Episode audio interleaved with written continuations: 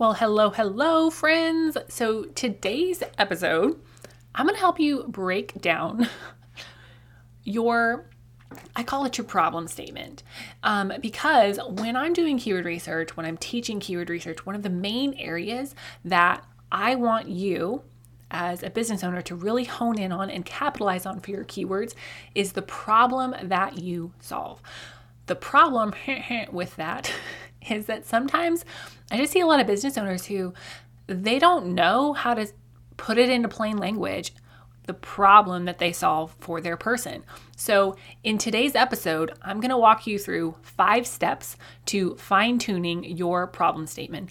By fine-tuning, I really mean simplifying, because simple is where it's at, y'all. And then we're going to touch on how this helps you with your SEO. But real quick, before we jump in, I just want to remind you one more time that I have a promo, a sale going on for the Organic Marketing Framework, where you get $50 American dollars off, an already stellar price, with code SPRING23. And with that bonus, you also get added into a 1-hour group coaching call where you can throw me all of your questions and I will get through a bunch of them in 1 hour. So make sure that you go to theorganicmarketingframework.com or faithhanan.com/framework.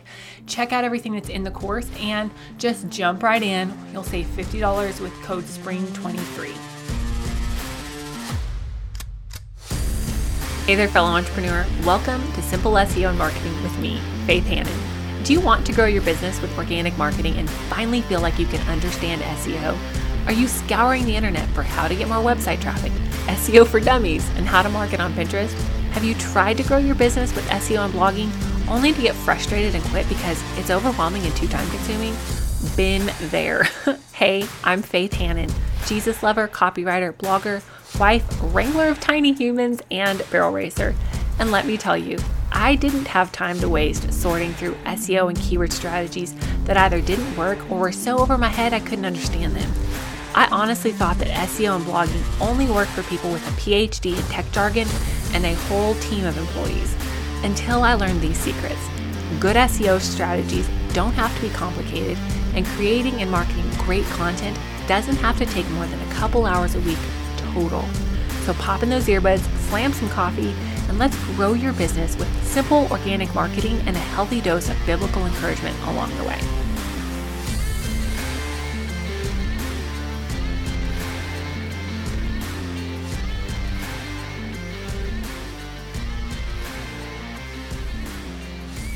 Okay, so one of the problems that I see so many entrepreneurs facing, especially because we're in this age of like some of our businesses are like, they weren't even a thing. They were not even a business. They were not even an industry 10 years ago, right?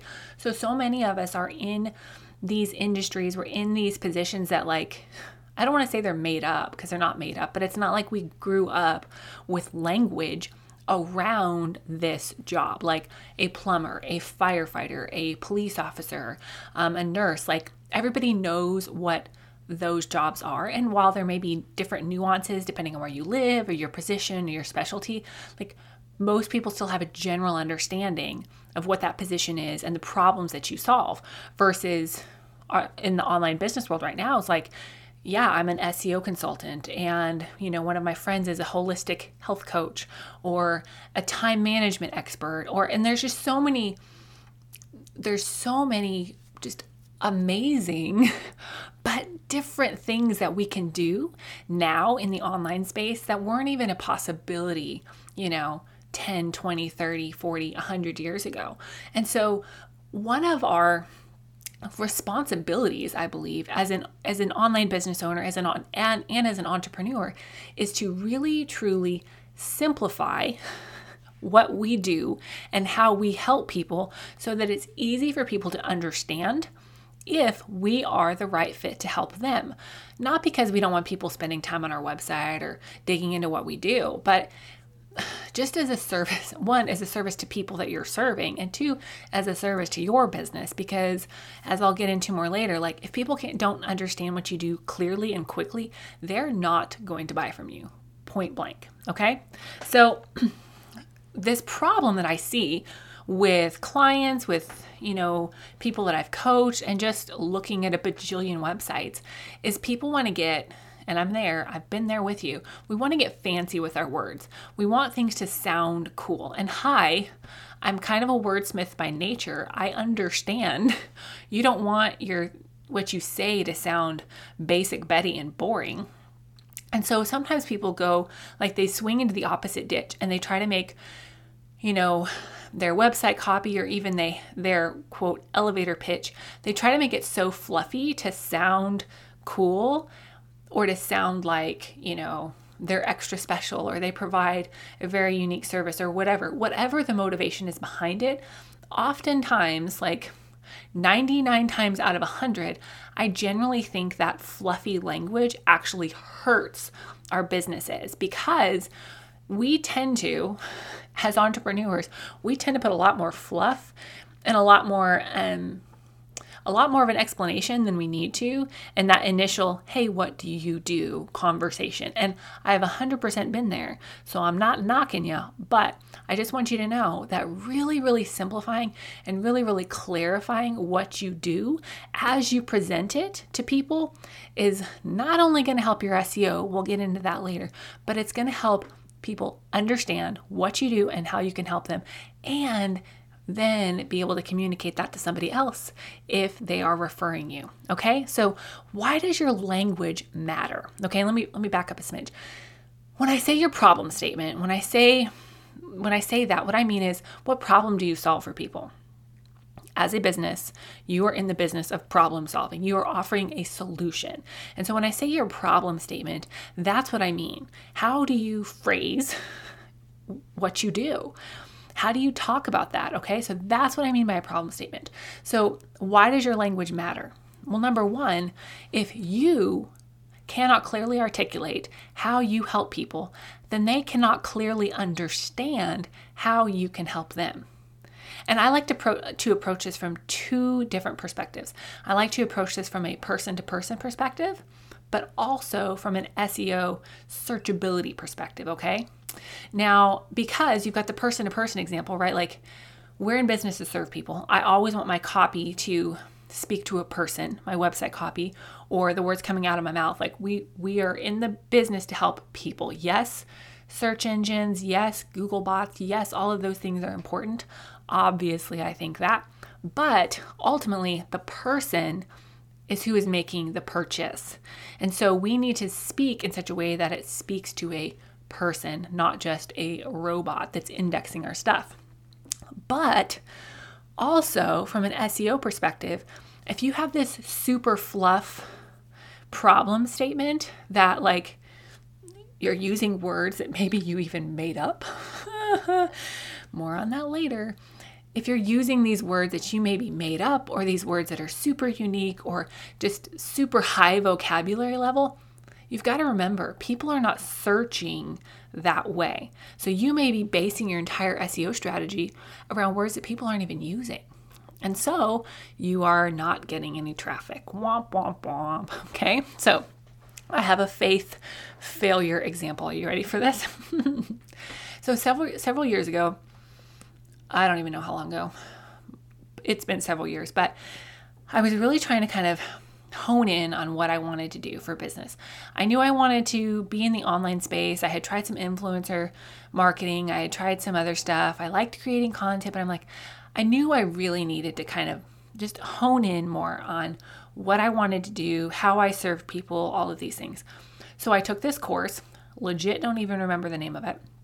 But with this course came like weekly live coaching, with the gal teaching it. And so we went through all of this stuff and figuring out like what you were good at and your strengths, blah, blah, blah, blah, blah.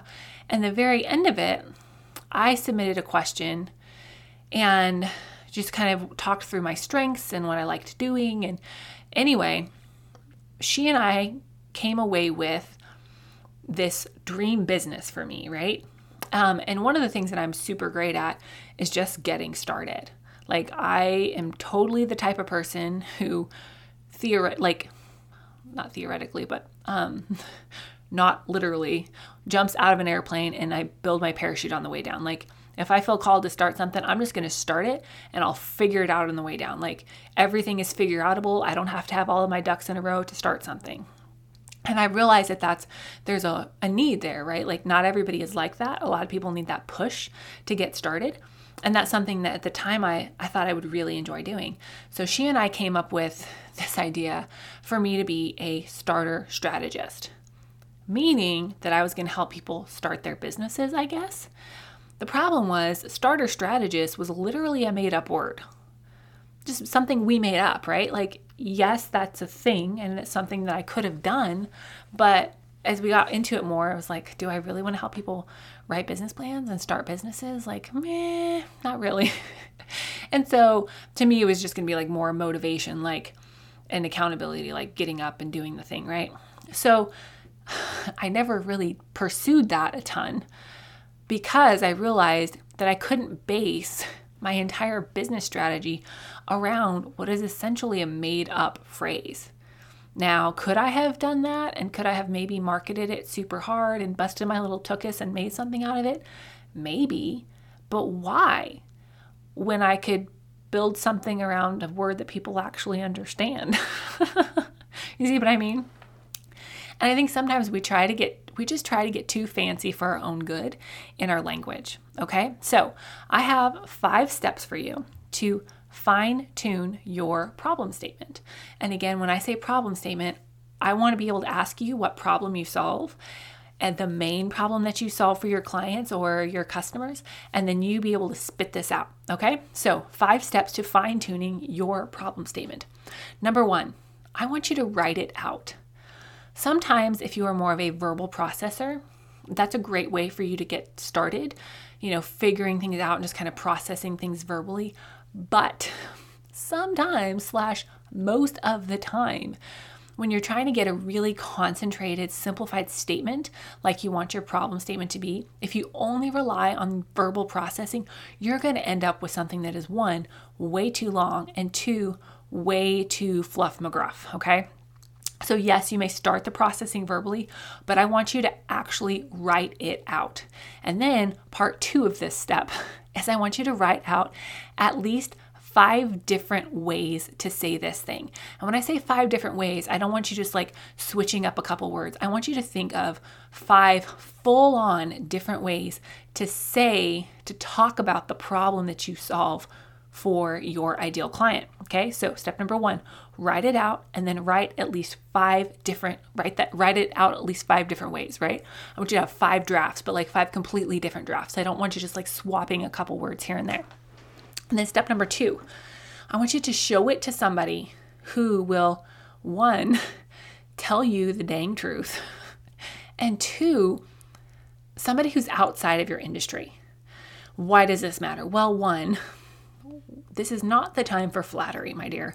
We don't need somebody who's just going to be like, oh, that's so good.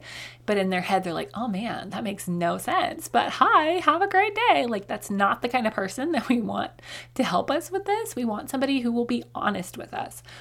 And we want somebody who is outside of our industry, because sometimes people inside of our industry, they just have an understanding of the language that we're using that maybe / probably the person who is we are serving does not necessarily understand that language. So for me, my husband is 100% my person for this. He knows my industry. He knows my business, obviously, but he's going to tell me the truth. He's going to be like, yeah, Faith, that doesn't make any sense. You should fix that. And I'm like, oh yeah, you're right. I should. And he's going to ask me questions like, well, what does this word mean? What does this word mean? Like, I know he knows what it means now, because we talk about everything, but like, he's able to take a peek at this from somebody's perspective that is outside of my industry. Okay, and then step number 3 is I want you to take at least 3 steps, quote, back down the mountain. When I say back down the mountain, I mean you have a level of expertise in whatever it is that you do that the person you're serving does not have. Now, whether it has taken you 5 years, 10 years, 1 year, 20 years, whatever it's taken you to get to that level of expertise, Your person is not there yet. And so a lot of times it's really easy for us to speak from our level of expertise, like we're speaking to our peers. But your client is not your peer, at least not in the service that you offer. So what I want you to do is I want you to think about where you were, 6 months ago or a year ago or 10 years ago. And the problems that you were facing that your client is facing. I want you to back down the mountain. Think more and more and more simplistically in the problems that you're solving or the main problem, because we're trying to get to the root problem, the main problem that you solve, and to say that in a simple way, right? So I want you to take some steps back down, okay?